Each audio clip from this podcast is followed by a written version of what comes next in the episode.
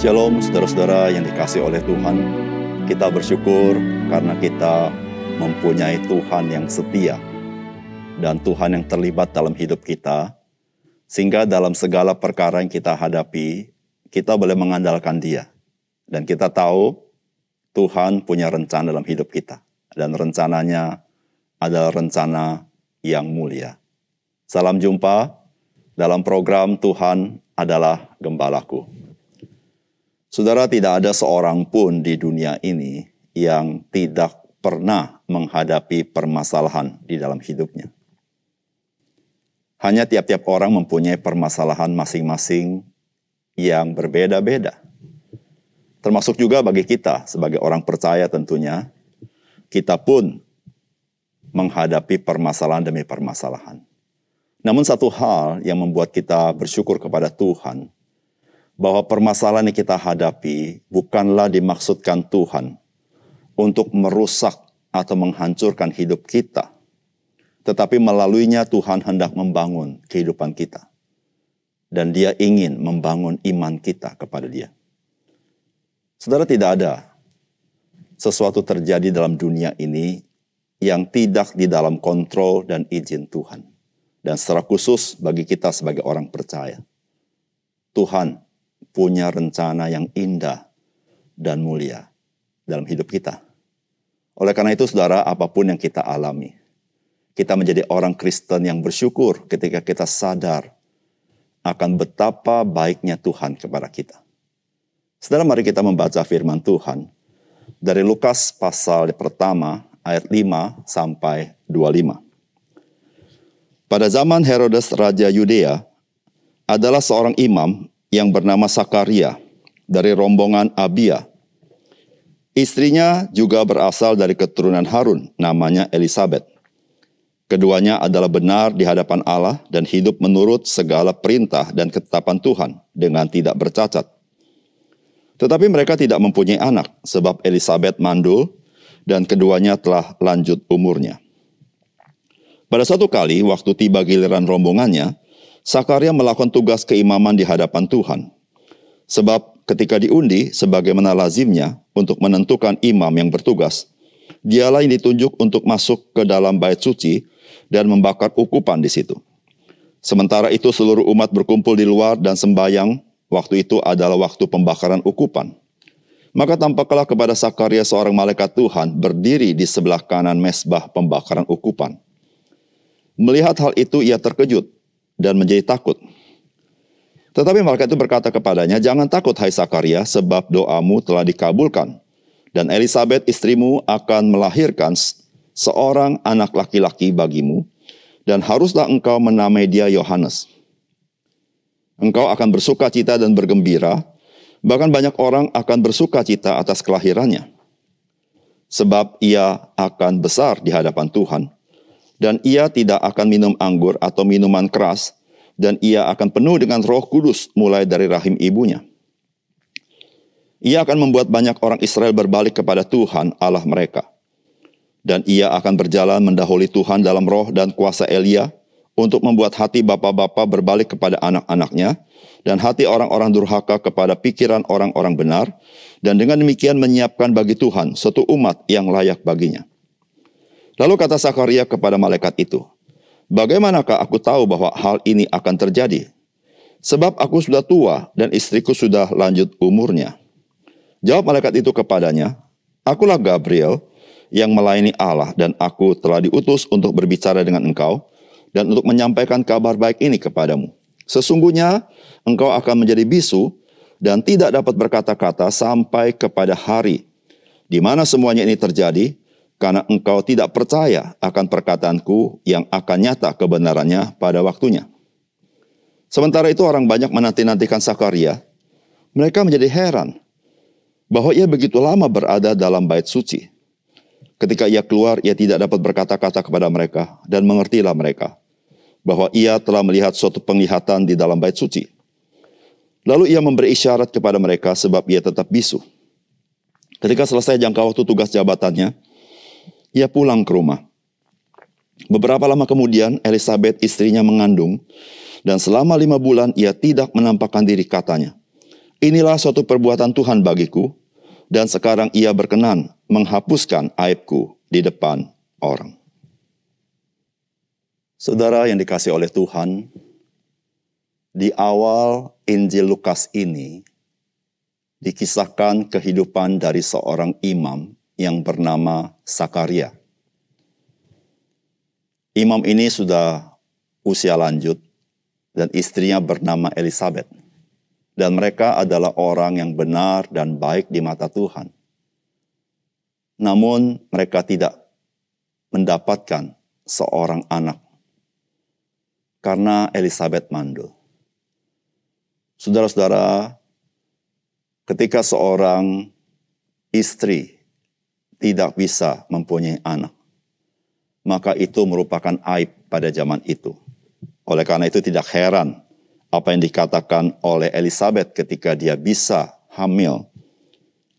Dikatakan inilah suatu perbuatan Tuhan bagiku dan sekarang ia berkenan menghapuskan aibku di depan orang. Saudara mereka mengharapkan mereka bisa mempunyai anak. Namun sampai usia yang lanjut, mereka tidak mempunyai anak. Saudara, apakah pesan firman Tuhan dari bagian yang kita baca ini? Yang pertama, saudara siapa pun kita, kita tidak luput dari permasalahan hidup. Namun kita patut tetap melakukan tanggung jawab kita. Saudara firman Tuhan berkata, pada zaman Herodes Raja Yudea, adalah seorang imam yang bernama Sakaria dari rombongan Abia, istrinya juga berasal dari keturunan Harun, namanya Elizabeth. Keduanya adalah benar di hadapan Tuhan dan hidup menurut segala perintah dan ketetapan Tuhan dengan tidak bercacat. Tetapi mereka tidak mempunyai anak sebab Elizabeth mandul dan keduanya telah lanjut umurnya. Pada suatu kali, waktu tiba giliran rombongannya, Zakaria melakukan tugas keimaman di hadapan Tuhan. Sebab ketika diundi sebagaimana lazimnya untuk menentukan imam yang bertugas, dialah yang ditunjuk untuk masuk ke dalam bait suci dan membakar ukupan di situ. Saudara sering kali kita berpikir, kalau seorang hidupnya benar di hadapan Tuhan dan melayani Tuhan, maka kita pikir seharusnya orang-orang seperti ini hidupnya akan lancar dan tidak ada permasalahan yang signifikan. Namun kenyataan tidak demikian. Dari bagian firman Tuhan yang kita pelajari hari ini, Sakaria dan Elizabeth, mereka adalah orang yang benar di mata Tuhan. Sakaria seorang yang melayani Tuhan.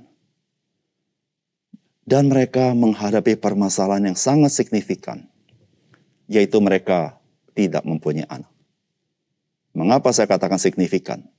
Karena pada zaman itu, pasutri atau pasangan suami istri yang tidak mempunyai anak merupakan aib di tengah-tengah masyarakat. Padahal Sakaria adalah seorang imam. Saudara-saudara yang kasih dalam Tuhan, setiap orang pasti punya permasalahannya. Tidak terkecuali orang-orang yang hidupnya melayani Tuhan atau hidupnya benar di mata Tuhan ataupun orang-orang yang hidup taat kepada Tuhan. Sebagaimana Sakaria dan Elizabeth. Setiap kita pasti ada permasalahan yang kita hadapi. Namun satu hal yang kita belajar dari Sakaria dan Elizabeth. Meskipun mereka punya permasalahan yang sangat signifikan di dalam kehidupan mereka. Sakaria tetap melakukan tanggung jawabnya sebagai seorang imam. Dia tidak menunda, dia tidak menolak tanggung jawabnya. Saudara ada berapa banyak orang ketika mempunyai permasalahan hidup, dia tidak melakukan tanggung jawabnya dengan baik. Karena seluruhnya sangat dipengaruhi oleh permasalahan yang dihadapi. Sehingga hidupnya terganggu. Dan lebih besar lagi ketika dia tidak melaksanakan tanggung jawabnya dia punya permasalahan baru yang tidak lebih kecil beratnya dibanding permasalahan yang dia hadapi. Satu hal yang kita belajar, saudara apa pun permasalahan yang saudara hadapi, saudara dan saya harus tetap melakukan tanggung jawab kita dengan sebaik-baiknya.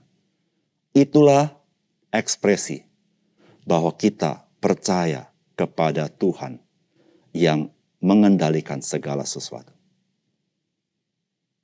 Jangan kita tinggalkan tanggung jawab kita karena permasalahan hidup kita. Mari kita melakukan tanggung jawab kita dan percaya Tuhan tidak pernah meninggalkan kita. Yang kedua, saudara Tuhan tidak pernah melupakan doa yang kita panjatkan kepadanya. Saudara firman Tuhan berkata, maka tampaklah kepada Sakaria seorang malaikat Tuhan berdiri di sebelah kanan mesbah pembakaran ukupan. Melihat hal itu ia terkejut dan menjadi takut. Tetapi malaikat itu berkata kepada, Jangan takut hai Sakaria, sebab doamu telah dikabulkan dan Elizabeth istrimu akan melahirkan seorang anak laki-laki bagimu. Dan haruslah engkau menamai dia Yohanes. Saudara saya percaya Sakaria dan Elizabeth bukan berdoa sekali. Dan saya percaya Sakaria dan Elizabeth sudah berdoa sejak mereka muda. Sejak mereka menjadi pasangan suami istri, mereka pasti berdoa meminta kepada Tuhan untuk keturunan. Sekarang mereka sudah lanjut usia, berarti sudah sekian lama mereka mendoakan supaya mereka dapat keturunan, dan mereka tetap belum mendapat keturunan. Apakah doa mereka sia-sia? Apakah Tuhan tidak mendengar doa mereka? Apakah Tuhan berlambat-lambat? Tidak sama sekali. Tuhan punya maksud tersendiri.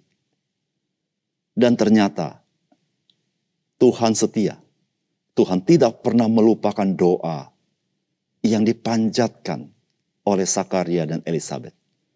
Pada waktunya Tuhan menjawab doa Sakaria dan Elizabeth. Meskipun mereka sudah lanjut usia, tetapi bagi Tuhan tidak ada perkara yang sulit baginya. Saudara yang kasih dalam Tuhan, apa pun yang kita alami dalam hidup kita, saudara, mari kita percaya kepada Tuhan, mari kita naikkan doa kita kepadanya, dan kita tidak jemu-jemu untuk berdoa kepadanya. Karena Tuhan tidak pernah meremehkan doa kita. Tuhan tidak pernah melupakan doa kita dan Tuhan pada waktunya. Dia sendiri akan menjawab sesuai dengan hikmat dan rencana dia. Oleh karena itu saudara, marilah menjadi orang-orang percaya yang tahu berdoa kepada Tuhan. Karena Tuhan, dia mendengar seluruh doa kita. Yang ketiga, saudara kesulitan hidup kita bukanlah indikasi bahwa Tuhan tidak peduli kepada kita. Saudara firman Tuhan berkata, engkau akan bersuka cita dan bergembira. Bahkan banyak orang akan bersuka cita atas kelahirannya itu. Sebab ia akan besar di hadapan Tuhan dan ia tidak akan minum anggur atau minuman keras. Dan ia akan penuh dengan roh kudus mulai dari rahim ibunya. Ia akan membuat banyak orang Israel berbalik kepada Tuhan Allah mereka. Dan ia akan berjalan mendahului Tuhan dalam roh dan kuasa Elia untuk membuat hati bapak-bapak berbalik kepada anak-anaknya dan hati orang-orang durhaka kepada pikiran orang-orang benar. Dan dengan demikian menyiapkan bagi Tuhan suatu umat yang layak baginya. Saudara Sakaria dan Elizabeth bertahun-tahun, puluhan tahun menghadapi kesulitan karena mereka tidak punya anak. Tetapi hal itu tidak memberitahukan kepada kita bahwa Allah tidak peduli atau membuang Sakaria dan Elizabeth. Dari mana kita tahu? Ketika Tuhan memberikan Sakaria dan Elizabeth seorang putra, saudara, orang ini bukan orang yang main-main. Orang ini dipakai Tuhan dengan luar biasa. Bahkan orang ini sudah dinubuatkan di dalam perjanjian lama sebagai suara yang berseru-seru di padang gurun yang mempersiapkan jalan bagi Tuhan. Orang ini dipakai Tuhan dengan kuasa Allah yang maha besar itu. Sehingga melalui dia, pelayanan dia begitu signifikan mempengaruhi orang bertobat kepada Tuhan. Dialah Yohanes Pembaptis. Saudara yang kasih dalam Tuhan, jikalau Sakaria dan Elizabeth melihat hidupnya ke belakang, maka mungkin dia berpikir, dia dibiarkan oleh Tuhan. Tetapi ketika dia melihat bagaimana Tuhan memakai anaknya, maka dia tahu. Di masa-masa sulit sekalipun, Tuhan bukan tidak mempedulikannya. Tetapi Tuhan punya rencana. Dan rencananya itu, saudara, bukan rencana yang sanggup dipikirkan oleh Sakaria dan Elizabeth. Sakaria Elizabeth hanya ingin punya anak. Tetapi Tuhan memberi lebih daripada itu. Karena Tuhan memberikan seorang anak yang dipakai Tuhan dengan luar biasa. Saudara yang kasih dalam Tuhan. Hidup kita tidak lepas dari banyak permasalahan. Namun satu hal yang Alkitab ajarkan kepada kita. Tuhan tidak membiarkan kita. Permasalahan hidup kita tidak sama artinya Tuhan tidak peduli dengan kita. Tetapi permasalahan yang kita hadapi, Tuhan punya rencana dalam hidup kita. Oleh karena itu, saudara yang kasih dalam Tuhan, mari kita berjalan ikut Tuhan dengan setia. Karena Tuhan tidak pernah meninggalkan kita. Mari kita tunggu dan menanti waktu Tuhan. Karena dia mendengar seluruh doa kita. Dan mari kita melihat bagaimana Tuhan berkarya, bagaimana Tuhan memakai kehidupan kita bagi kemuliaannya. Jangan pernah putus asa di dalam permasalahan hidup saudara. Mari percaya kepada Tuhan. Mari kita berdoa. Bapak surga terima kasih untuk firman-Mu. Dari pengalaman hidup Sakaria dan Elizabeth, kami menjadi jelas bahwa kehidupan orang-orang percaya tidak luput daripada permasalahan hidup. Namun semuanya itu tidak membuat kami berhenti di dalam melaksanakan tanggung jawab kami dalam kehidupan kami. Dan kami tetap percaya bahwa Tuhan engkau punya rencana. Dan rencanamu rencana yang indah. Dan Tuhan tetap peduli. Dan Tuhan tidak pernah membuang kami. Bahkan Tuhan, engkau mendengar seluruh doa kami. Ajar kepada kami ya Tuhan. Tahu berdoa kepada engkau dan percaya kepadamu dalam hidup kami. Terima kasih Tuhan. Dalam nama Tuhan Yesus kami berdoa. Amin.